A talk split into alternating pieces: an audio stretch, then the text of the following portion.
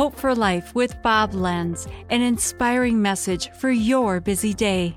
The Bible says in Nehemiah 8:10, "Do not grieve, for the joy of the Lord is your strength." When I first pictured a life of joy, I pictured a young child with a smile on their face, with a good family, on a picnic. Yet Helen Keller at a young age became deaf and blind due to a disease. In the 1800s, when she was born, many would be institutionalized and left to a life of sorrow and just mere existence because of their illness. Yet she was known for her joy. She said, You will find joy in overcoming your obstacles. Here's a woman who found joy in the trials of her life. That's joy that will last. She became the first deaf and blind person to ever receive her bachelor's degree from college.